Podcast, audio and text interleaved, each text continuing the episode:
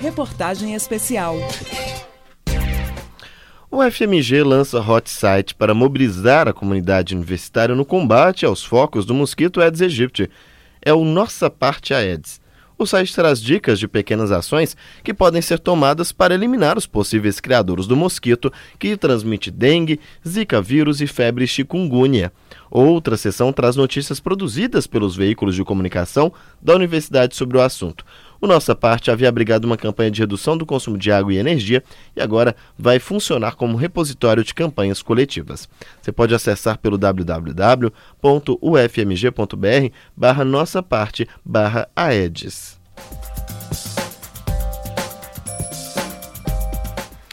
Casos de dengue, chikungunya e zika vírus fazem do mosquito Aedes aegypti o maior inimigo da saúde pública brasileira atualmente.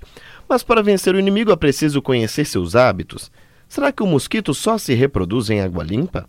Quais são as preferências na hora de picar? É verdade que o Aedes só pica durante o dia, quando a fêmea sai em busca de alimento? A partir de hoje, nós vamos esclarecer essas e outras questões na série Aedes Mitos e Verdades. Começando pelos hábitos do mosquito. Confira na reportagem de Maria Dulce Miranda.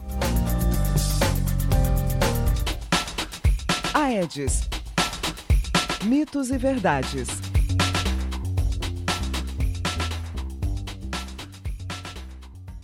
A fêmea do Aedes aegypti é responsável por depositar os ovos da espécie em paredes de recipientes com água, como pratinhos de plantas, caixa d'água estampadas ou pneus velhos. Quando os ovos eclodem, as larvas caem diretamente na água parada e por lá conseguem sobreviver por cerca de uma semana. É quando passam ao estágio de pupa, etapa intermediária de desenvolvimento, chegando à fase adulta de um a dois dias depois.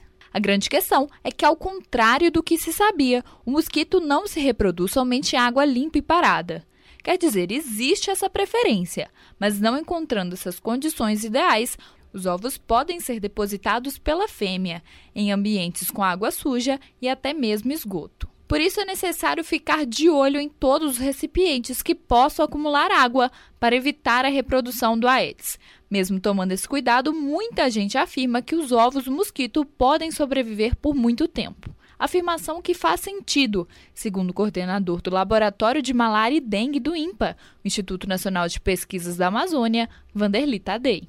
Uma vez infestado, é extremamente difícil, porque ele tem o ovo, com as características todas especiais. A fêmea põe esse ovo a 1, 2 milímetros acima da água, e se essa água seca, esse ovo entra no estado de aquecência e não morre. E essa viabilidade só depende de quando a água volta. Acima de 4, 5, 6 meses é que começa a cair a viabilidade, então quando a água volta naquele local, não são todos os ovos que nascem mas o ovo nasce ainda um ano e dois meses depois que está seco. Agora, você tem registro até de dois anos. Vai depender das condições que as pessoas mantiveram. É a fêmea que pica os seres humanos em busca de sangue para a maturação dos ovos. É na picada que ela pode transmitir os vírus da dengue, zika vírus e chikungunya. A dieta do Aedes intriga os cientistas. Pesquisadores acreditam que o hábito de se alimentar do sangue humano surgiu há 50 milhões de anos por conta de mudanças climáticas no planeta. Até então, machos e fêmeas davam preferência a substâncias açucaradas, como néctar e seiva de plantas.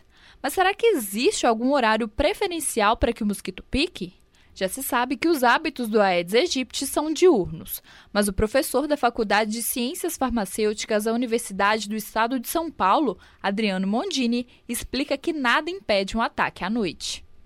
A questão importante é que a fêmea ela vai se guiar pela fonte de luz. Se você tiver um, com uma luz ligada ou tiver uma iluminação, vai, vai parecer para a fêmea que está de dia. E a fêmea ela é, é realmente bastante voraz. Né? Ela é diferente dos outros colicídios, que são que é a família eh, do em que está o Culex. Né? A, a fêmea do Aedes aegypti, ela faz repasso sanguíneo mesmo já tendo maturado os ovos. É diferente, por exemplo, do Culex, aquele mosquitinho que fica durante a noite.